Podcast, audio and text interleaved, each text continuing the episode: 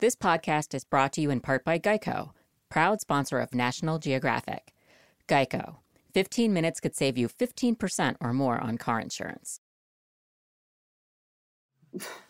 Nothing would have prepared me for what we actually saw, even before we go in. So we, you know, start driving towards South Myrtle Beach, and uh, we're driving through this suburban neighborhood where there's families and, you know, your typical suburban American neighborhood. And the whole time I'm thinking, do these people know that there are dozens of tigers living right next to them? This is journalist Mariana Van Zeller. In 2019, she was producing a story about tiger tourism for a National Geographic Channel show called Trafficked. Her reporting led her to Myrtle Beach Safari. It's a wildlife attraction also known as Tigers, and it's run by one of the biggest captive tiger breeders in America, Doc Antle. He currently owns, he has owned actually since 1983, this uh, sort of 50 acre property in Myrtle Beach, South uh, Carolina, um, called um, Tigers. Good morning. Good morning. Welcome to Tigers. This is the Institute of Greatly Endangered and Rare Species. Hey, it is our great pleasure to welcome you to our home. You heard that right. This is where we live with over 100 amazing animal ambassadors. It's basically a park, a safari park, essentially, where people can go and visit all these wild animals. And he has an array of, you know, dozens of tigers and chimpanzees and uh, a, a very famous now elephant called Bubbles that he likes to ride along around the park. But what most people are here for is the experience of getting to pet a tiger cub. And you've got couples there on their honeymoon, you know, anniversaries, families with grandkids, and you know, most of the people are just, you know, love tigers, have never been this close to tigers, and this is their opportunity to be close to, to a wild animal. Conservationists and animal welfare advocates have a different take on what's happening at the facility. Critics of Doc Antle and his park will say um, that they are bred for profit. They are bred to make money because they attract visitors to places like this, to parks like this. And those critics say that commercial tiger breeding is the reason why captive tigers in the United States actually outnumber tigers in the wild.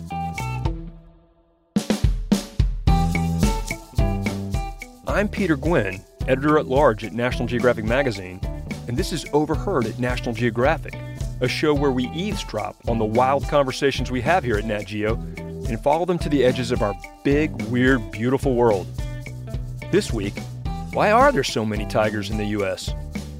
And what's being done to protect these big cats and the people who live near them? More after the break. Geico and National Geographic are working together to make your life a lot easier. Get a quote with Geico, mention your Nat Geo affiliation, and you could get a special discount on Geico's already low rates. Visit geico.com slash natgeo to see how much you could save. That's geico.com slash natgeo. Great rates, great service, and a whole lot more. geico.com slash natgeo. A century ago, there were 100,000 tigers roaming in forests, swamps, and savannas throughout Asia. Today, the World Wildlife Fund estimates there are only about 3,900 left in the wild. And that's largely because people have moved into many of the areas where tigers live, reducing their habitat.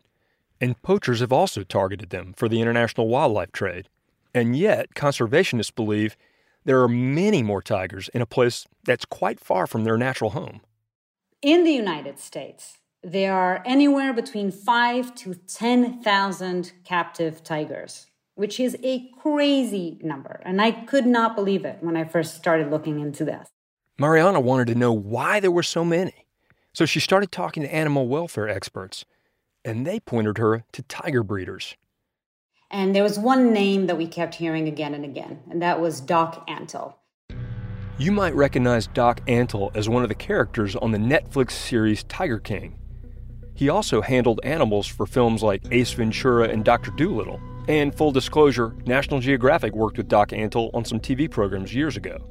He claims that by breeding tigers, he's helping to save them. But conservationists and animal welfare advocates say park operators like Doc Antle are really breeding tigers so they can have a steady supply of cubs for customers to pet. This is harder on the animals than you might think. Breeders often separate mothers from their cubs soon after they're born so that mothers will go back into heat sooner And dozens of visitors every day handle the cubs for hours. Scientists say that causes physical distress, weakens the immune system, and makes the animals much more likely to develop infections. Mariana had a front row seat to the cub petting experience at Myrtle Beach Safari. So you, you got to hold a, a, baby tiger. What's that experience like, and how is it controlled, you know, in the Doc Antle world? So we're sitting around this sort of big circular area, and they start bringing the tiger cubs around. Um, they brought about four or five ti- tiger cubs. Now we're going to release a bunch of babies in here. Is that okay with everyone? I thought so. Now, when these babies are in here, they're going to be crawling across your laps. When they're in your laps, make sure you reach out and you pet them. That's what we're here for, right? And then there was one tiger that actually came around that I also uh, came and sat on my lap. Um, was they told us that he was four or five months old. Please do not stick your fingers in their mouths. These are predators, baby predators, but they have teeth and they have claws. And I was supposed to be happy and exhilarated with this experience, but that deep inside, it was troubling for me. As a human being holding a tiger, you know, was it exciting? I mean, was it sort of the thrilling thing? Can you see what people are spending $500 and more for for this experience? I mean, did it live up to this idea? You know, Peter, I wish I could say yes, but the truth is that n- not for me. Um, because the whole time I'm thinking about what I've heard from all the experts about the way how you see the tiger cubs being handed over from lap to lap and hand to hand and the whole time, when it landed on my lap, the whole time I'm thinking, you know, that I am just one more lap and one more hand. And this is not something that I really want to, for the tiger to experience. And that I, at that time, had no, um, didn't really want to experience for myself. For many, it's a trip of a lifetime. And they receive lots of information during tours about how the facility is saving endangered species. If you have been to Barefoot Landing, had your photo taken with one of those little animals, we take money from that and from the tour you are doing right now and put it into wildlife conservation projects all over the world. So he's really trying to sell this idea that any money that is spent at this park, um, that is ultimately part of that money at least, will end up in conservation and trying to rescue wild tigers. Mariana says it's easy for any visitor to believe that's what he's doing. The tigers seemingly look very like they're very well taken care of. It's a beautiful right. facility. Everything is so clean. So it's sometimes harder, you know, to find what are the holes in this. When Mariana visited Myrtle Beach Safari, tickets cost $500 per person. And visitors paid thousands for other special experiences with animals, like getting to swim with a tiger. Doc Antle told Mariana that the money he makes at Myrtle Beach Safari gets placed into his nonprofit, the Rare Species Fund, and that group distributes the money to conservation efforts around the world. We solely have built ranger stations deep in the jungles. We pay the rangers salaries every day to walk the jungles, to pick up deadly snares, to chase down poachers, to support scientists who are doing research. So the money that people spend here is visibly active in the wild, saving wildlife on a daily basis, and has been doing so for 35 years but she couldn't get a detailed answer for how much money is spent on saving wild tigers or where and how it's spent. Doc Antle needs to have lots of tiger cubs to keep his customers happy. But Mariana wondered what happens to all of those tigers once they become full grown adults. At about three months, the cubs grow big enough to be dangerous to people. They're also expensive to take care of and feed. It costs tens of thousands of dollars a year to feed just one tiger. And tigers born in roadside zoos can't be released into the wild. And even if they could, these owners often crossbreed tigers with lions and mix tigers from different subspecies, so like a Bengal with a Siberian, which would never happen in the wild. Biologists say that because of those mixed genetics, those tigers can't be used to restore wild populations. And so, one of the biggest questions out there is what happens to these tigers once they reach, uh, once they become adults and they just become too expensive to to handle.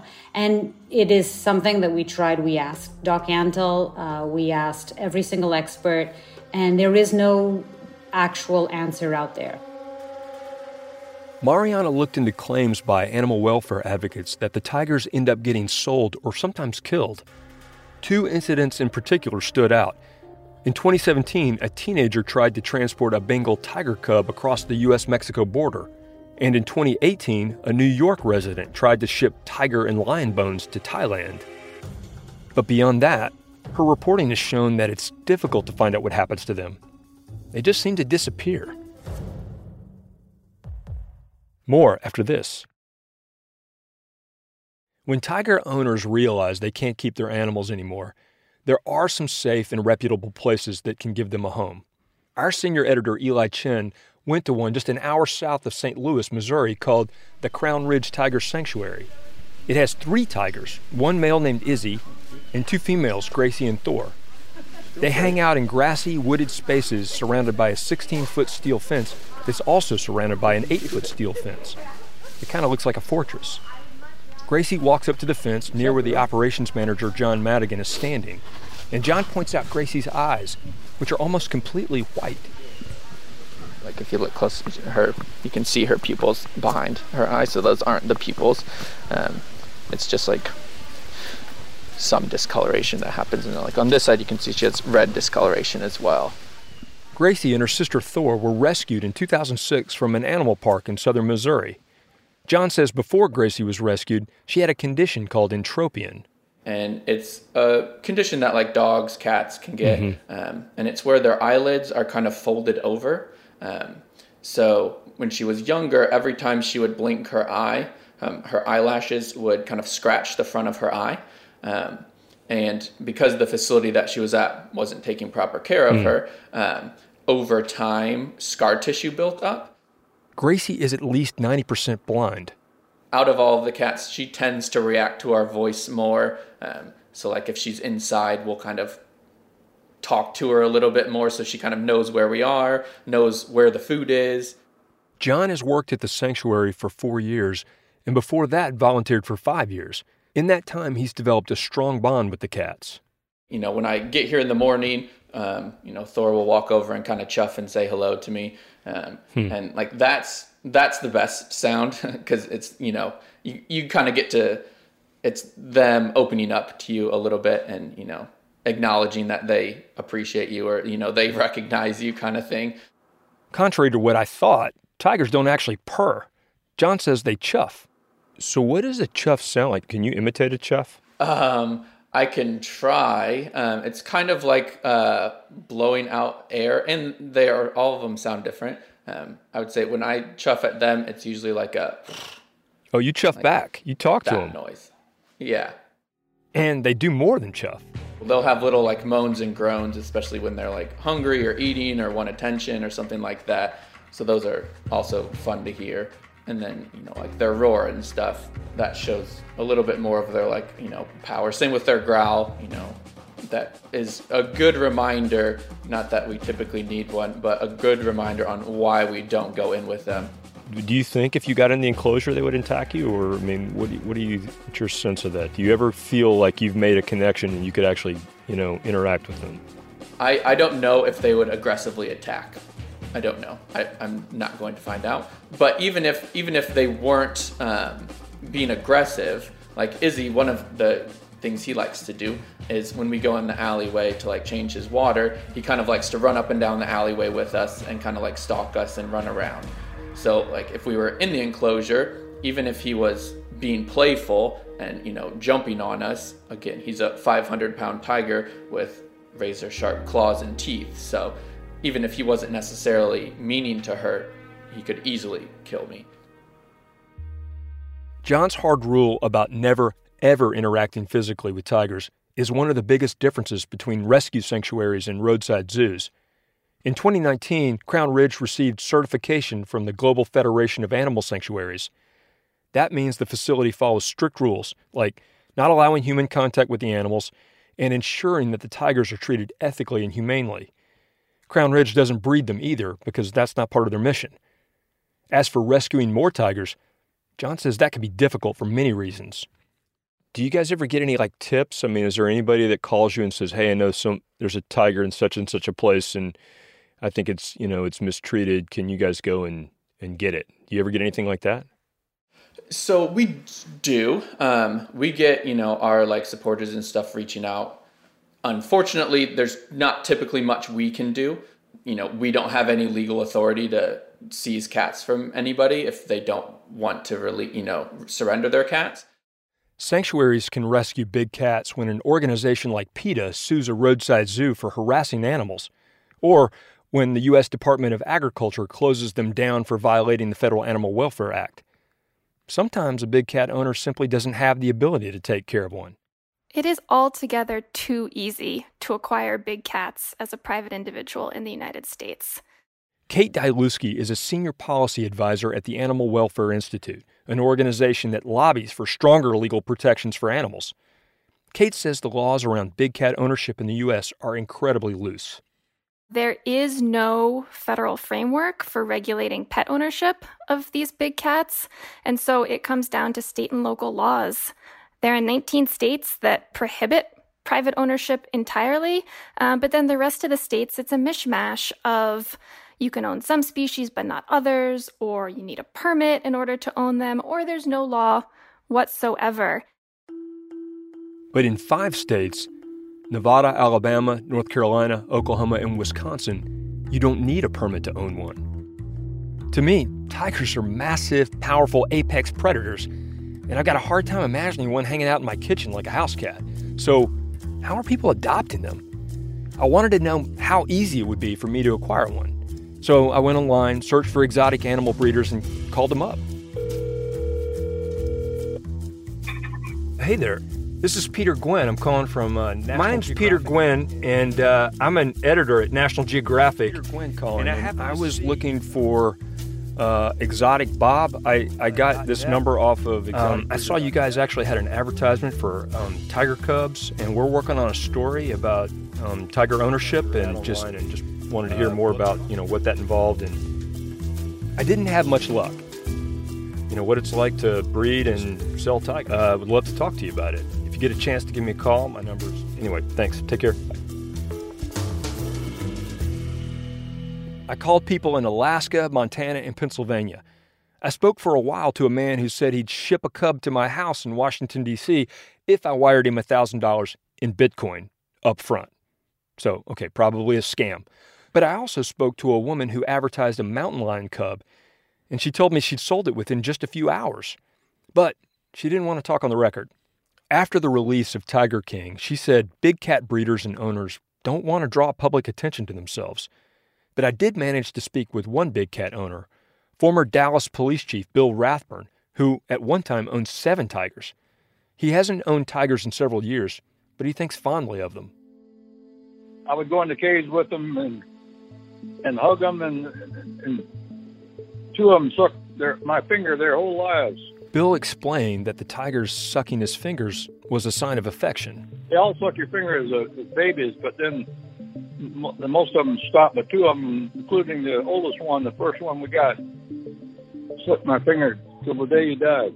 I mean that that just seems so bizarre. I mean, you, this is like a you know such a wild creature and such a powerful creature. That just sounds so so you know risky i guess to to somebody who's never been in a cage with a tiger before.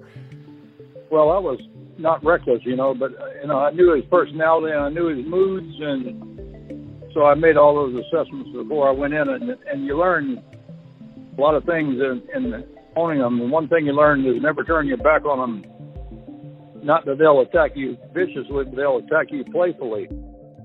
But as much as bill loved his tigers he believes that many people shouldn't have them. I, I don't really, I've never advocated for private ownership of tigers uh, because most people either are not able to or are not willing to make the financial commitment that's required to, to own them safely. Kate Dylewsky says owning a big cat comes with major risks to the animal and the people around it. In the last three decades, there have been close to 400 incidents in which a big cat escaped mauled adults and children, or posed other threats to public safety.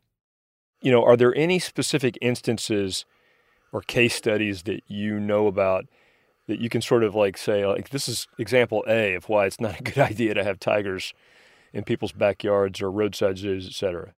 The incident that most quickly jumps to mind as a glaring example of why this is a threat to public safety is what happened in Zanesville, Ohio, back in 2011. Um, there was a man named Terry Thompson who, unbeknownst to his neighbors and unbeknownst to the local sheriff's department, had a menagerie of over 50 exotic animals including over 30 big cats. And one day he threw open the gates to his property and he killed himself. And suddenly the local law enforcement department was getting calls from people saying, There's a lion running down the highway. what do we do?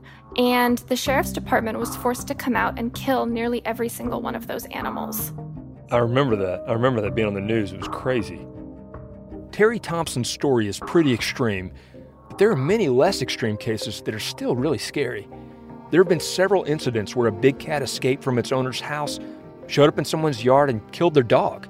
Or in some cases, authorities just found some tigers wandering on the side of the road, not sure where they came from. And it often falls to local law enforcement, who aren't trained to handle big cats, to address the situation. A broad coalition of scientists, accredited zoos, and animal welfare advocates have been pushing for stronger regulations to protect big cats. Kate's organization, the Animal Welfare Institute, is among those that have lobbied Congress to pass the Big Cat Public Safety Act, which would ban private ownership of tigers and lions. You know, we're talking about someone like you or like me who says, I'd really like to have a big cat on my private property and goes out and buys one. Um, that would no longer be allowed under right. this law. The Big Cat Public Safety Act has gotten strong bipartisan support in Congress. It's also backed by the Association of Zoos and Aquariums and many law enforcement agencies. But some big cat owners would be exempt. People who already own big cats, for example, as well as accredited zoos, rescue sanctuaries, and people with federal licenses to exhibit animals but the law would prohibit exhibitors from allowing visitors to touch big cats. No zoo would be allowed to offer up cubs for the public to handle anymore. Um, and this would not put any zoos out of business. This would not impact any zoo that wants to operate in the traditional manner of having big cats behind bars for the public to come and see. The bill has gotten increased attention after the release of Tiger King which went a long way to raising public awareness of the tiger tourism industry. Meanwhile, several characters from Tiger King have gotten into trouble with the existing laws. In October 2020, the state of Virginia charged Doc Antle with 15 counts, including animal cruelty and wildlife trafficking. There are still a few places in the world where wild tigers prowl freely. As part of her reporting for Traffic, Mariana traveled to a forest in Thailand to join a team of rangers there patrolling the area for poachers. They asked her not to disclose the name of the forest to protect the wild tigers living there. And it was a wild experience. I mean, we're walking deep into this forest, and it's beautiful and lush, and there's all sorts of animals. She and her crew ended up camping in the forest with the rangers and slept outside. And it was one of the most frightening experiences of my life. We were set up in hammocks with all these park rangers, and I started hearing all these noises. You know, there are snakes. I'm thinking there are snakes coming into my hammock. And then I started thinking of the worst, which is obviously there had to be a tiger right next to me. And I sort of imagined that it was breathing right next to me. The following morning, she told the rangers about her fears, but they laughed because a wild tiger sighting even here in the heart of tiger country, is extremely rare. Some of the rangers who'd worked in the forest for years had never even seen one themselves. It sort of gave me that respect that I believe we should have for tigers, which is if I was lucky enough to see a tiger, it should be seen in the wild and it should we should we should see it far away and we should respect it as the wild and beautiful predator that it is. Well said indeed. More after this. Hey, I'm Eli Chen, senior editor of Overheard at National Geographic, with more programming notes. For Mariana Van Zeller's reporting on the tiger trade and other black markets around the world, tune into National Geographic Channel's series, Trafficked. If you're interested in learning more about captive tigers in the U.S., make sure you also check out National Geographic's coverage of this issue. In our show notes, we'll link to articles that writer Natasha Daly has reported on big cats and wildlife tourism. And subscribers can read a magazine article called Captive Tigers in the U.S. Outnumber Those in the Wild. It's a problem. It comes with a fascinating map that tracks how tigers get traded across the country. That's in the show notes, right there in your podcast app.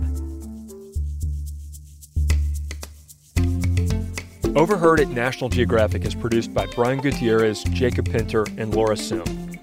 Our senior editor is Eli Chen, who also produced this episode. Executive producer of audio is Davar Ardalan, who also edited this episode. Our fact checker is Michelle Harris, with special thanks to Vilma Linares, Natasha Daly, and Rachel Bale. Hansdale Hsu composed our theme music and engineers our episodes. This podcast is a production of National Geographic Partners. Whitney Johnson is the director of visuals and immersive experiences. Susan Goldberg is National Geographic's editorial director. And I'm your host, Peter Gwin. Thanks for listening, and see you all next time.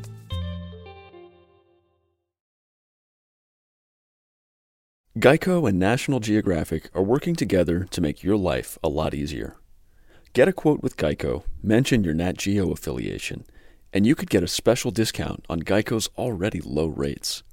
Visit geico.com slash natgeo to see how much you could save. That's geico.com slash natgeo.